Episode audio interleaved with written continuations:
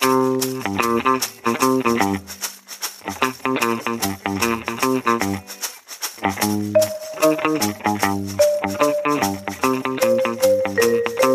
heute schon morgen wäre.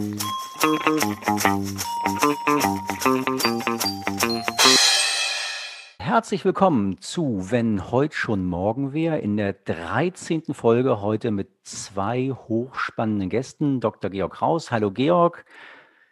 Hallo. Und Tobias Zimmermann. Hallo Tobias. Hallo. Und natürlich mit Christian.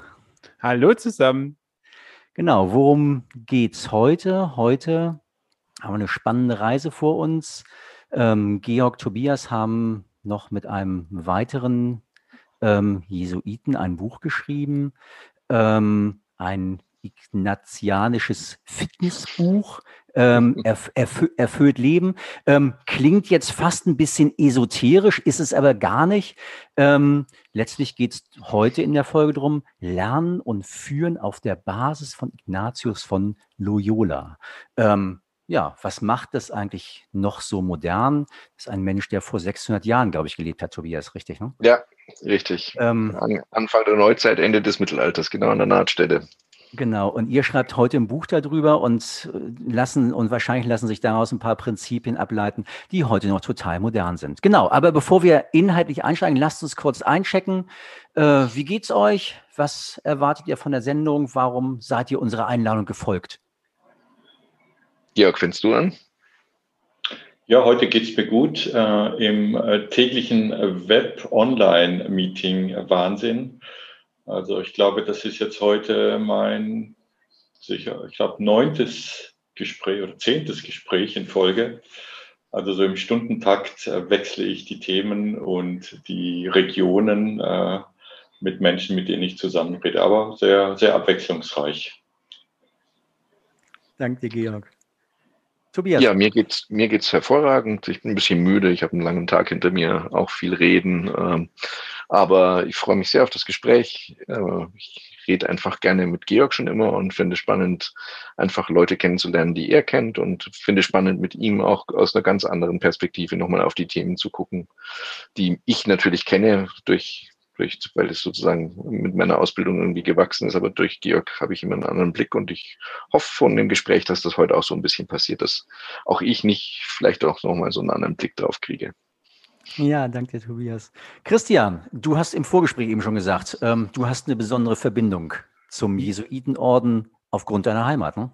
Genau, ich ziehe bald ins Unterallgäu in die Nähe von Mindelheim. Und in Mindelheim gibt es ein Jesuitenkolleg. Und ich habe mich immer gefragt, was sind Jesuiten? Was steckt da eigentlich dahinter? Auch hier eine Kirche ist auch geweiht oder benannt nach dem ähm, heiligen Ignatius. Wurde ich heute darauf hingewiesen. Und ja, wir sprechen ja heute mit, mit auch mit einem Jesuiten, mit dir, Tobias. Und da bin ich wirklich gespannt. Ich habe auch euer Buch gelesen, war auch auch sehr, sehr spannend, diese, diese Sichtweisen auch zu sehen, auch zu hören. Ja, jemand, der vor 600 Jahren gelebt hat, hatte schon Denkweisen und Ideen, die man ja heute irgendwie auch mit New Work teilweise in Verbindung bringt. Und da bin ich sehr, sehr gespannt, da mehr drüber zu erfahren. Frank, wie geht's dir? Ja, danke gut. Ähm, also außer, dass ich gerade nicht laufen kann, weil ich mir Montag ein Muskelfaser aus einer Wade geholt habe ähm, und, und eingeschränkt bin, aber vorm Rechner sitzen geht irgendwie zwar mit Schmerzen, aber es ist okay. Ähm, das ist doof. Ähm, und auf der anderen Seite sitze ich aber total gerne hier, weil ja, mit Georg verbindet mich ja mittlerweile irgendwie auch eine hohe Gesprächskultur, Tobias. Das haben wir auch gemeinsam. Ich mag diese Gespräche auch unglaublich. Wir treffen uns zweiwöchentlich ähm, und das sind einfach auch Termine. Und jetzt haben wir sogar noch einen Termin zwischendrin. Das macht Spaß. Jetzt hat er noch einen sehr interessanten Gast mit dabei oder noch jemand mitgebracht, nämlich dich. Und ja, da freue ich mich sehr drauf. Ähm, einfach aber auch wieder ein geschichtliches Thema, was heute total modern sein kann. Also rückblickend zu lernen, das passt natürlich wunderbar in unsere Geschichte, wenn heute schon morgen wäre. Also einfach aus der Vergangenheit für die Zukunft Dinge mitzunehmen und in Besprechbarkeit zu ziehen. Genau, darum geht's und darauf habe ich große Lust kommen wir mal rein in die Kurzvorstellungen, Tobias und Georg. Wir würden gerne von euch ganz einfach wissen, was habt ihr eigentlich mal gelernt? Was macht ihr heute und was ist so dazwischen passiert? Mal ein kurzer Überflug über euer Leben. Ja, ich kann ja kurz anfangen. Ich äh, auf eine Kurzformel gebracht habe ich immer das gemacht, was ich nicht gelernt habe. Äh, beziehungsweise immer, wenn ich was gelernt habe, habe ich dann schon das nächste gemacht. Das ist klassisch für den Jesuiten. Wir, wir wechseln sehr viel. Äh, ich habe ursprünglich mal, wollte immer in einen Orden gehen. Das war tatsächlich äh, von Anfang an so eine Frage, die ich hatte, wusste aber nie in welche.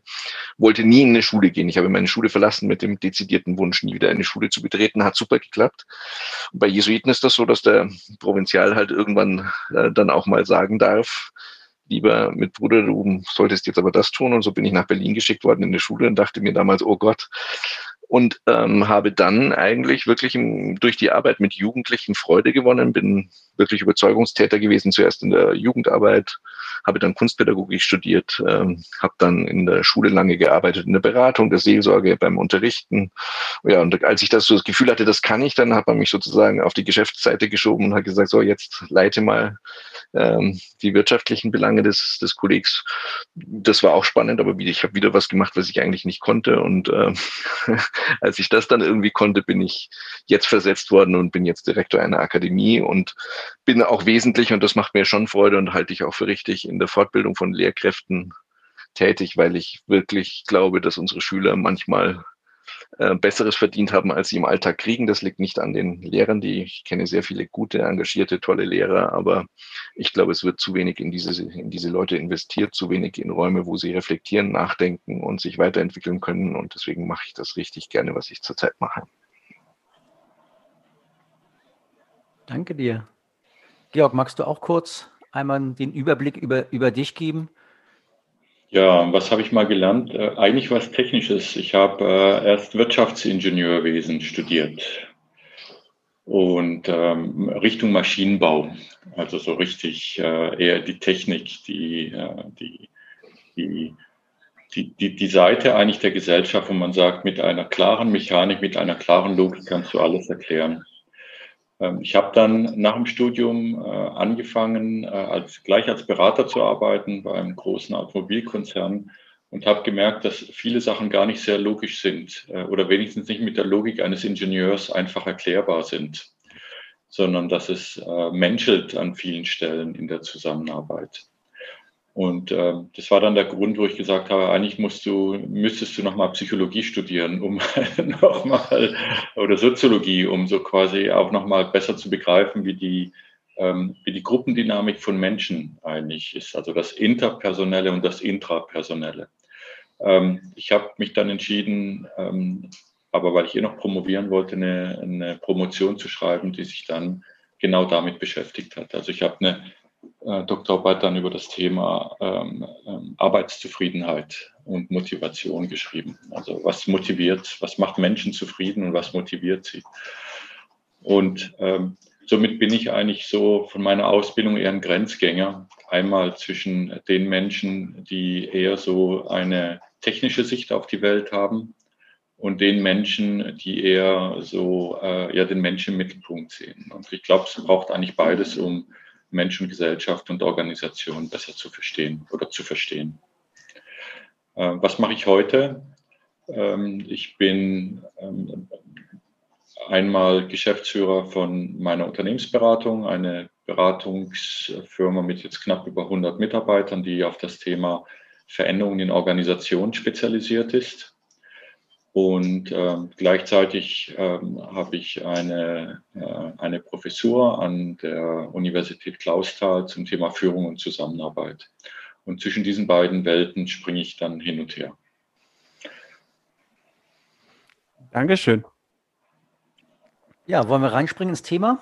Ich würde so gerne mit, mit, mit einem Zitat aus eurem Buch starten, das für mich so ein, so ein, ja, so ein Gebilde aufmacht wo es einerseits ich eben sehr viel die selbstlernende Organisation rausgenommen habe, aber eben einfach auch so die, die Form der Zusammenarbeit. Und lasst uns doch einfach da einsteigen. Ich starte einfach mal mit dem Zitat. Der Jesuitenorden ist eine globale, multinationale Organisation, in der Menschen aus unterschiedlichsten Kulturen und gesellschaftlichen Hintergründen zusammenwirken.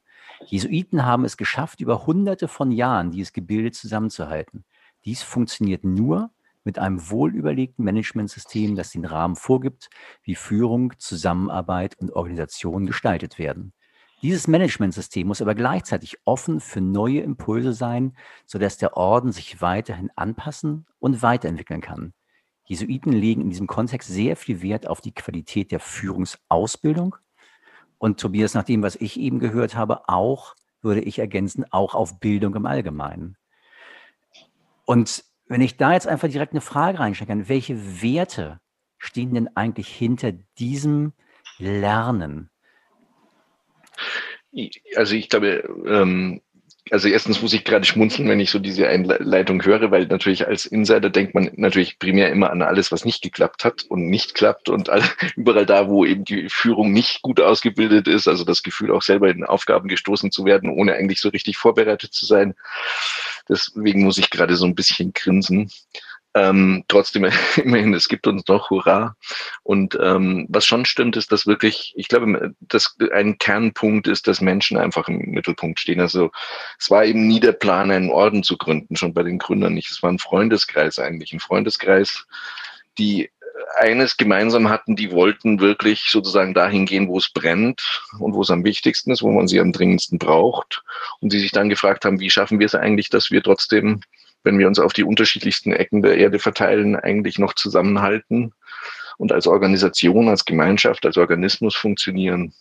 Und dieses Selbstverständnis als Organismus, glaube ich, ist schon ein, ein, wirklich, ein wirklicher Kern. Also ich habe es hat ein bisschen gebraucht, so als Deutscher, bis ich kapiert habe, dass also auch unsere Konstitutionen, also sozusagen unser Grundgesetz, dass das eigentlich kein Regelwerk ist, wie man das normalerweise kennt, sondern dass es eigentlich, wenn man das sich genau anschaut, eine Beschreibung ist, wie fängt man eine Ausbildung an und im Idealtypisch, was muss man alles tun und dann am Ende der sozusagen der Pater General zu werden, der oberste, der geeignetste Oberste, die man sich vorstellen kann. Das ist eigentlich, beschreiben unsere Konstitutionen eine Biografie und deswegen meine ich, dass das Selbstverständnis einer Organisation, ich glaube, was jung hält die Organisation ist, schon dort, wo sie bis heute in der Lage ist und fähig ist, Neues zu tun, sich an Grenzen zu, hinzuwagen, wo andere vielleicht nicht hingehen, deswegen sich auch ständig zu verändern. Das, glaube ich, hält uns zusammen und dann schon äh, einfach nach wie vor das selbstverständlich, dass wir mehr sind als eine Organisation, sondern ja, wirklich, wir sind eben auch, wir leben zusammen, wir arbeiten zusammen, wir haben gemeinschaftliches Eigentum.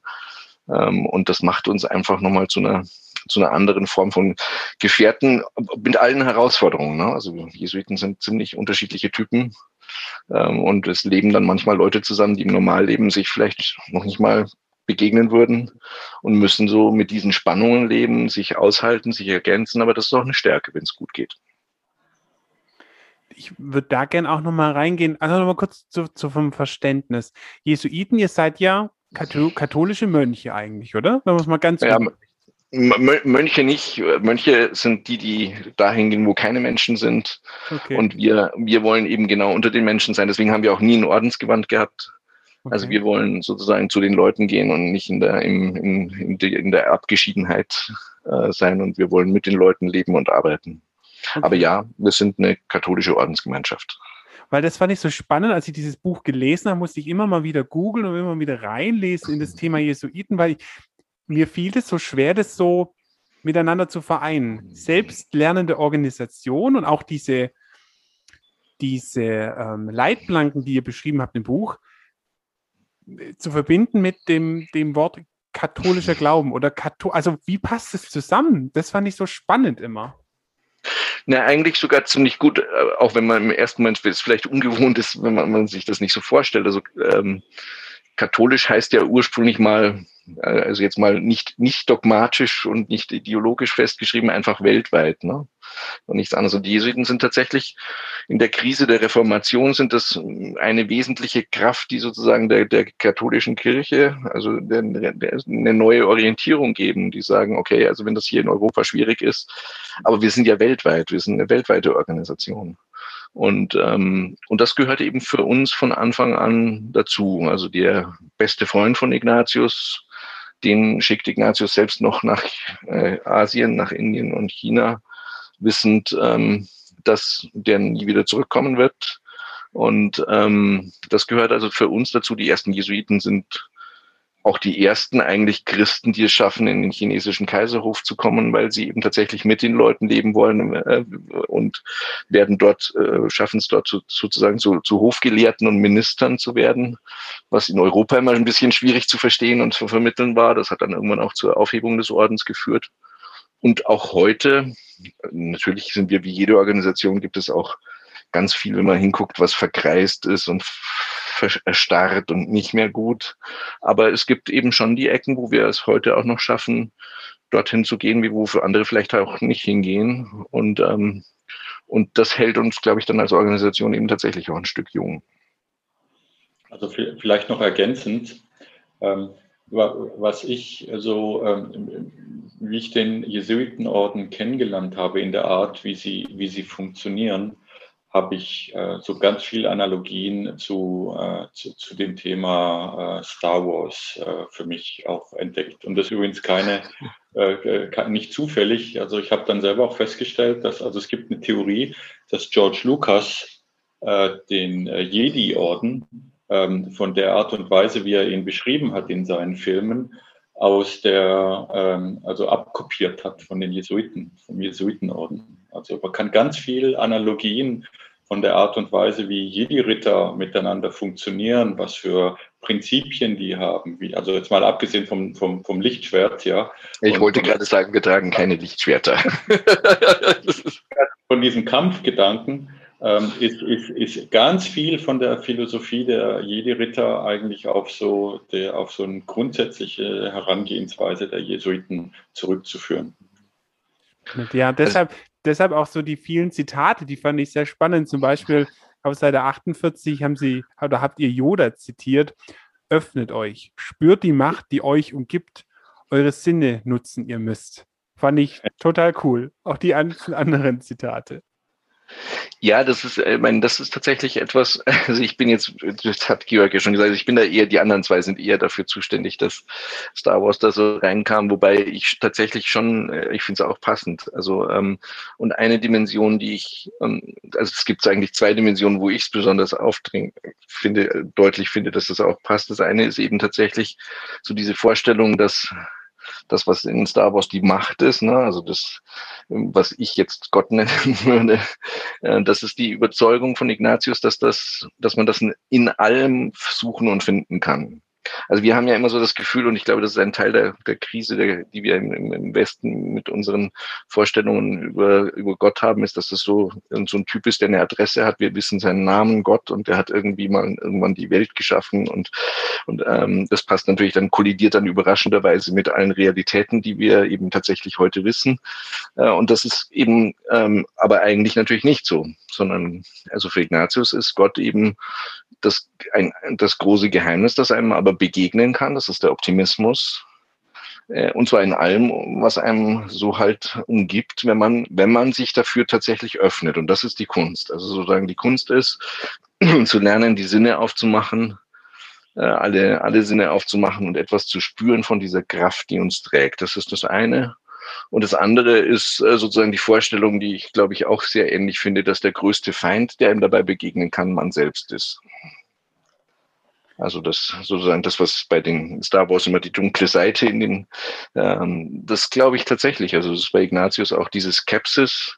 Ignatius erlebt ja wie Luther eine ganz furchtbare Kirche. Aber interessanterweise der Unterschied ist, dass Ignatius feststellt, die Kirche ist furchtbar, findet er auch nicht gut, aber er findet die Gefahr, dass man sich selber im Leben bescheißt, dass man selber auf die falsche Seite rutscht, rutscht findet er am Ende dann noch schlimmer.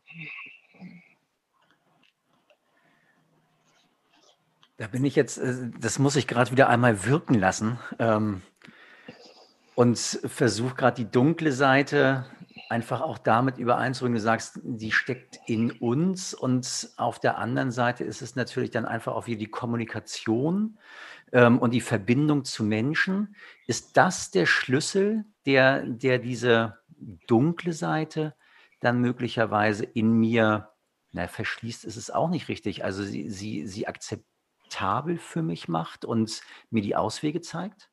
Genau, also ich will jetzt nicht, ähm, bitte nicht irgendwelche Teufelchen sich vorstellen. Ja, genau. äh, Einstein, Einstein hat mal gesagt, äh, ich glaube, es war Einstein, ähm, nagelt mich bitte nicht fest, äh, dass ähm, jeder Mensch eben die Welt nur aus seinen Augen schauen kann und daran wird die Welt mal zugrunde gehen. Also, dass ich sozusagen angeborenerweise ein, äh, ja, ich weiß jetzt nicht, wie man das sagen soll, einen gewissen Narzissmus habe, dass ich die Welt immer nur mit meinen Augen anschauen kann. Und dass das Problem aber dabei ist, dass das ja immer eine sehr beschränkte Perspektive ist und dass das nicht irgendwie ein wertneutral ist, sondern dass das exakt das, was die Welt kaputt macht, dass ich andere Perspektiven nicht ertrage, dass ich, dass ich dagegen kämpfe, dass ich mit meinem Egoismus sozusagen, bei Ignatius ist der Stolz der eigene, also dass ich immer zerstöre die Dinge, weil ich, weil ich nicht lerne, die Welt aus anderen Augen anzugucken. Und, ähm, und tatsächlich ist Kommunikation das Gegengift dazu natürlich. Das heißt, ähm, sich dem anderen öffnen. Oder anders gesagt, wenn es stimmt, dass Gott in allem zu suchen und zu finden ist, dann muss ich natürlich auch damit rechnen, dass er vermutlich irgendwie auch in Aussagen und Menschen steckt, die mir total zuwider sind. Die, die ganz entgegenlaufen zu Dingen, die, wie ich gewohnt bin zu denken. Und trotzdem könnte sein, dass der andere, der mir da entgegentritt, ja eben vielleicht was zu sagen hat, was mich tatsächlich öffnet für die richtige Perspektive.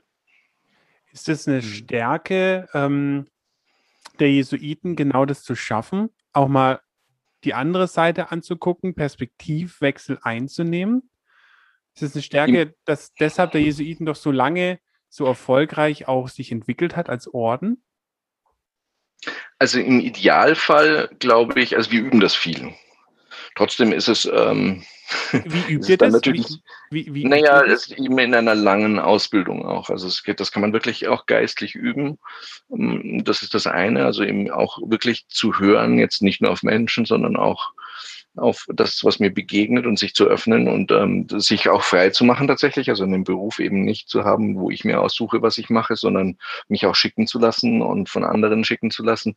Trotzdem, also, und das meine ich schon ernst, also die, die diese angeborenen Schwerkräfte, wie man das auch nennen kann, in einem selber, die wirken natürlich bei uns genauso und ich könnte jetzt sofort auch aufzählen, wo wir natürlich permanent scheitern und nicht anders sind als, also wir sind nicht irgendwie, und das würde ich mich jetzt wirklich sagen, ist der Unterschied zu den Jedis, wer irgendwann mal wirkliche Selbstkritik gelernt hat, weiß, dass er nicht besser ist als irgendjemand anders sonst auch. Georg, jetzt muss ich aber dich einmal auch wieder reinholen mit, also einfach auch mit der Frage, als, als Unternehmensberater ähm, mit zwei Jesuiten ein Buch zu schreiben, was unter anderem um Sehnsüchte sich dreht, ähm, um Sinn, um innere Werte. Ist das dein Perspektivwechsel gewesen? Ja, so war ja gar nicht der Anfang sondern der Anfang war, ähm, die Motivation zu verstehen, ähm, wie funktioniert eine long-lasting Organization. Ähm, weil wir wissen, die durchschnittliche Überlebenszeit einer GmbH in Deutschland ist zehn Jahre. Ja. Zehn Jahre ist der Durchschnitt der Überlebenszeit einer Firma. So, äh, und jetzt haben die Jesuiten 600 Jahre hinter sich. Also war so die Frage, äh, was haben die jetzt je, neben dem Glauben, ja, so, ähm, was es äh, denen ermöglicht als globale Organisation, weil es gibt ja kaum ähm, eine, also es gibt ja vielleicht Coca-Cola oder sonst, aber wie viele Firmen gibt es oder Apple jetzt, die wirklich global überall sind und jetzt nicht nur ein paar hundert oder ein paar tausend, sondern ein paar Zehntausende, Zehntausende von Mitarbeitern über die Welt verstreut. Wie schafft man es, so einen Apparat über Jahrhunderte funktionsfähig zu halten. Und übrigens noch ganz spannend, die wurden ja eine, mal eine Weile lang verboten. Mhm. Also die wurden ja verbannt quasi. Und obwohl sie verboten waren, eine Weile lang, dann doch wieder kommen und doch wieder weiter funktionieren. Also eigentlich, also das war eigentlich die Motivation. So, und, ähm, und, und, und somit war eigentlich der, der Ursprung, und das waren auch so die Fragen, die ich so am Anfang diskutiert hatte mit dem äh, Johann Spermann und dem Tobias Zimmermann, das waren äh, Fragen rund um das Thema Organisationsphilosophie, ähm, Führungsphilosophie, äh, Führungsstil und so weiter und so fort. Und ähm, je mehr ich da eingetaucht bin, desto mehr ähm, war es eigentlich wirklich spannend zu erleben, was so eigentlich so eine, was, was die, die, die Gründergruppe ganz früh äh, so für sich entdeckt haben, was den Unterschied macht, um äh, eigentlich schon zu dieser damaligen Zeit fast schon revolutionär, ähm, so zusammenzuwirken. Und somit ist aus dem Führungsbuch etwas geworden, was eigentlich ähm, die Grundlage des Jesuitenordens ist, nämlich äh, die Grundlage ist, du musst mit dir im Reinen sein, du musst erstmal zu dir finden, weil erst wenn du mit dir im Reinen bist, kannst du anfangen, mit anderen quasi dann auch zu wirken. Und somit äh, wurde immer klarer, dass eine, dass die, dass die Ausbildung zum Jesuiten diese Auseinandersetzung mit sich selber das Fundament ist. Ja, und, und somit wurde auf einmal aus, aus der Idee, ein Führungsbuch zu machen, wurde dann eine immer stärkere Auseinandersetzung mit quasi Persönlichkeitsentwicklung und äh, Reise zu einem selbst. Ja, äh, was eigentlich heutzutage wäre das so ein Esoterikkurs oder irgendwie ja. etwas, äh, äh, fahre mal äh, für zwei Wochen nach Indien äh, und äh, finde zu dir selber oder sowas. Also da gibt es jetzt ganz andere Analogien jetzt neuzeitlich, die man damit verbindet. Aber faktisch wurde dann aus dem Führungsbuch ein, ein, ähm, eine Reise zu Methoden, wie man mit sich selber erstmal klarkommt. Äh, um darauf dann erst in die Führung dann auch abzudriften. Und so wurde dann eigentlich aus, wurde der Titel dann auch ein anderer. Der Titel hieß dann auf einmal Erfüllt Leben. Mhm. Ähm, ja, was hast auch. du aus dem, was hast du so aus dem Buch für dich mitgenommen und was hast du auch vielleicht für deine Unternehmensberatungstätigkeit mitgenommen? Ähm, also es gibt ein Hauptmerkmal, das mich am meisten überrascht hat und wo ich am meisten, am längsten dran rumknabbern musste, bis ich es, ähm, ich nenne es mal, bis ich diese kognitive Dissonanz äh, für mich zusammengebracht habe. Ähm, was die Jesuiten haben, äh, ist, ist ganz stark äh, der Umgang mit Widersprüchen. Also ähm, äh, in, in, in der Führungsphilosophie ähm, gibt es den Widerspruch des absoluten Gehorsams. Wenn der Chef etwas sagt, dann hast du es zu machen. Und gleichzeitig eine, ein ganz großer Teil des ähm, Widersprüche ausdiskutieren wo man sagt, Moment mal, also entweder ich folge und äh, bin gehorsam oder ich bin im Widerspruch. Wie soll es beides gehen? Ja, aber beides hat eine Relevanz. Ähm, es heißt äh, quasi, wenn der Chef etwas sagt, dann gilt. Und gleichzeitig hat jeder Chef im Jesuitenorden einen persönlichen Coach, der ihm auch widersprechen darf und dem er auch zuhören muss. Das heißt, auch der Umgang mit Machtstrukturen und so weiter ist dort auch etwas, was relevant ist. Und, und, und ich könnte zig Beispiele bringen, die eigentlich so typische Widersprüche eigentlich, die wir alle im Leben haben und die, äh, die, ähm, die wir leider auch nicht einseitig beantworten sollten. Ähm, und die, ähm, die aus meiner Sicht das ist, was ähm, ein, ein, äh, eine Auseinandersetzung auf Augenhöhe bedeutet. Das heißt, Widersprüche erkennen, sie für sich deuten, sie für sich verarbeiten und die richtigen Schlüsse rauszuziehen. Mhm. Vielen Dank, Tobias. Vielleicht da kurz mal die Frage an dich. Wie geht ihr damit um und wie gehst du als Jesuit mit diesen Widersprüchen um? Weil ich hatte die mir auch tatsächlich rausgeschrieben, diese zwei, das auf der einen Seite sei frei im Denken und Handeln und auf der anderen Seite sei Teil der Gemeinschaft. Wie, wie macht ihr das? Zerreißt euch das nicht manchmal oder was bringt euch das? Na klar, zerreißt uns das manchmal und ähm, Widersprüche sind ja erstmal auch was Unbequemes. Ne? Also ähm, und das ist, die Versuchung bleibt immer, Widersprüche aufzulösen, auf äh, sozusagen der Harmoniesucht nachzugeben oder der Bequemlichkeit und den und, und dann die Spannung aufzugeben. Aber ähm, ich würde, ja, ich finde, dass die Überschriften sind eigentlich weniger Widerspruch, sondern eben wirklich Spannung, die Spannung. Äh, und das muss man tatsächlich lernen. Also spannend, dass Spannung etwas anders als wir das kulturell ja oft lernen, eigentlich etwas Produktives sein kann, etwas Kreatives sein kann.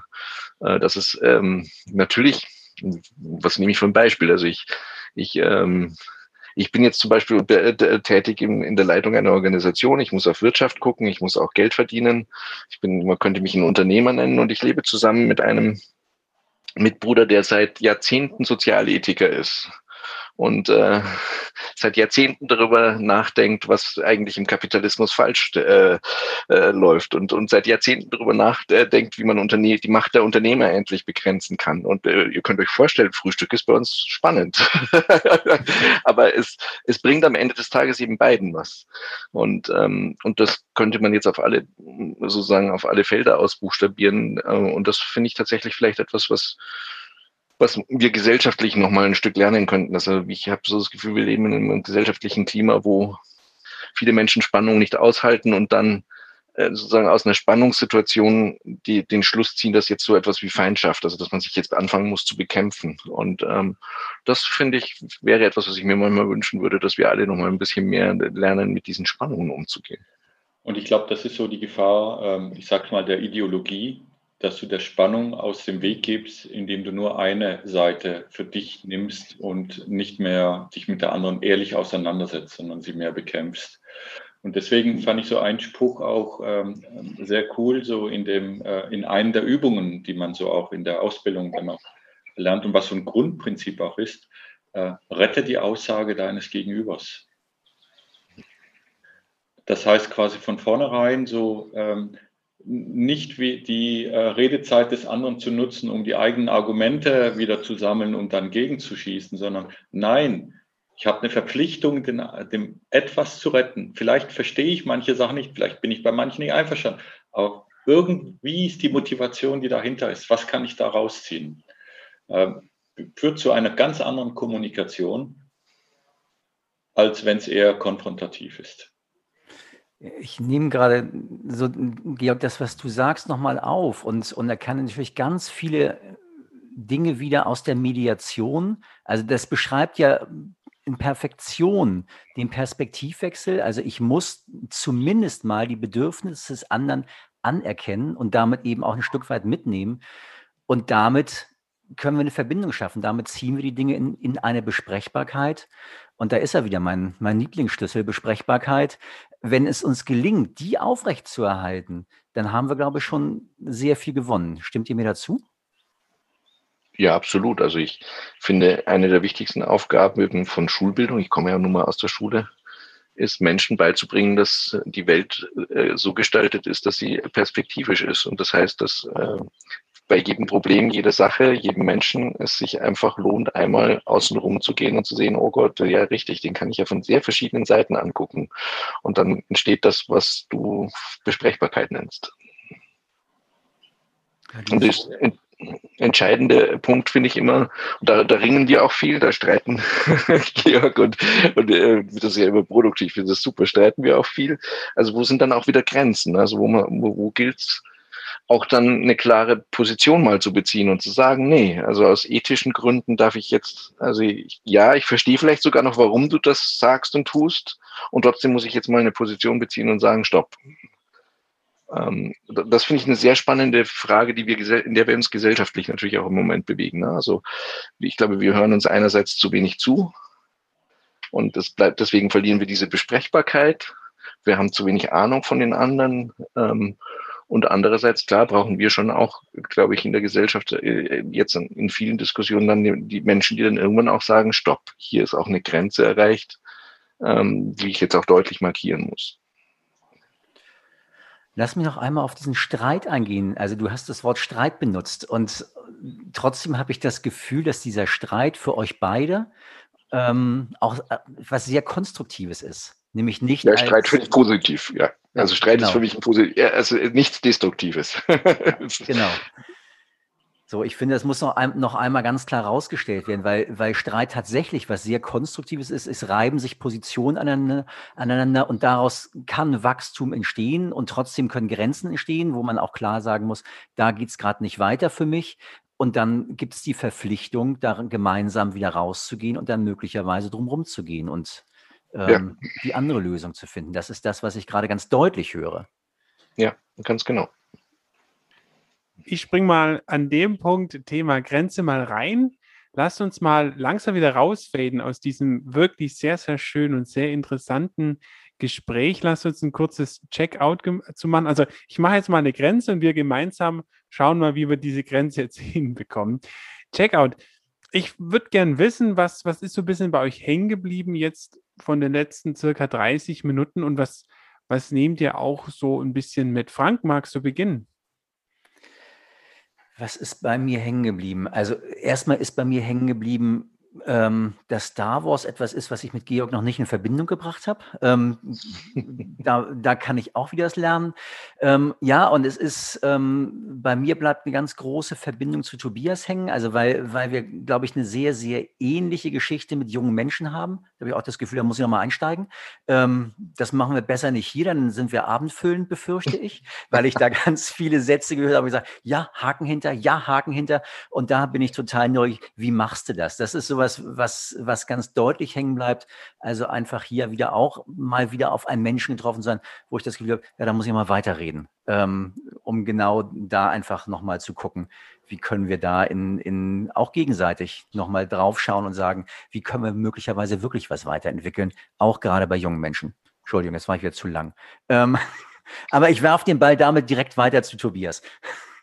Ja, kann ich gut anschließen. Also ich hätte auch, habe heute Abend ein paar Mal das Jucken gehabt und gedacht, okay, Schule ist heute nicht das Thema, junge Leute sind nicht unser unmittelbares Thema, aber ich, ja, ich finde es auch total spannend, darüber länger zu reden. Was ist bei mir noch hängen geblieben? Ich fand die, die Brücke zur Mediation ganz spannend. Äh, das, ja, finde ich, da fühle ich mich tatsächlich verstanden und ich freue mich halt immer mit, mit Georg und jetzt auch mit euch zu reden. Danke. Gut, dann, dann gucke ich weiter. Ähm, ich glaube, Christian das letzte Wort. Georg, ich glaube. Also, ähm, du wirst lachen, Frank. Ähm, ich habe bei mir als Emoji, äh, man kann sich ja seine Emojis in der Zwischenzeit selber basteln ähm, äh, im, im, iPhone. Und bei mir ähm, ist es ein grünes Gesicht. Ja. Und dann hat einer mal gesagt, ja, wieso machst du Schreck? Wieso machst du dich in grün? Oder so, nee, das ist Meister Yoda. also von daher ähm, fühle ich mich auch wirklich mit der Person sehr verbunden ähm, in, in, der Art des Denkens und des Handels. Noch schaffe ich es nicht regelmäßig, die Satzstellung so zu machen, wie es der Yoda macht, aber da arbeite ich noch dran. Danke dir. Dann beende ich mal. Also ich habe schon während dem Lesen von dem Buch gedacht, sehr interessant. Also ich sage es ganz ehrlich, katholische Kirche bin ich manchmal so ein bisschen skeptisch, aber dieses Thema Jesuiten habe ich gedacht, wow, da würde ich gern auch mehr drüber wissen, weil ich fand einfach sehr interessant, worüber ihr da geschrieben habt, diese Übungen. Und ihr habt da einfach ganz viel auch wiedererkannt aus dieser HR-Coach-Ausbildung. Und auch so gerade im Gespräch fand ich es total spannend, auch über diesen ähm, die Spannung, die ihr da beschrieben habt und auch Tobias, was du gerade gesprochen hast mit, mit deinem Bruder, was ihr dann auch morgens dann ähm, für, für Diskussionen habt, du aus dem Wirtschaftlichen, er dann eher so aus dem Kritischen hier über Kapitalismuskritik und so, fand ich total spannend. Und das hat mir nochmal ein ganz, gerade das Buch, aber auch das Gespräch noch einen ganz neuen Blick auch auf die Kirche nochmal gegeben, wo ich dachte, ja, da, da, da gibt es Dinge, die, die bringen uns nach vorne. Und auch das, was du gesagt hast, Georg, dass ja die Jesuiten Organisation sind, die es seit 600 Jahren gibt. Und du das ja eher aus diesem organisatorischen Blick gesehen hast, kam mir noch gar nicht so, so klar, wurde mir auch noch gar nicht so bewusst. Und das fand ich auch nochmal ganz spannend, die Jesuiten unter auch diesem Gesichtspunkt zu sehen. Und von dem her nehme ich da aus diesem ganzen Kontext doch sehr viel mit für die Zukunft. Vielen Dank. Gerne. Ja, danke euch fürs Dasein. Spannendes Gespräch. Ähm, ja, ich freue mich, an anderer Stelle wieder auf euch zu treffen. Ähm, Tobias nehme ich mir ganz sicher vor. Georg habe ich schon einen Termin. Freut mich. Christian auch. Genau. In dem Sinne, habt einen wunderschönen Abend. Ähm, danke fürs Dasein und ciao. Tschüss. Tschüss.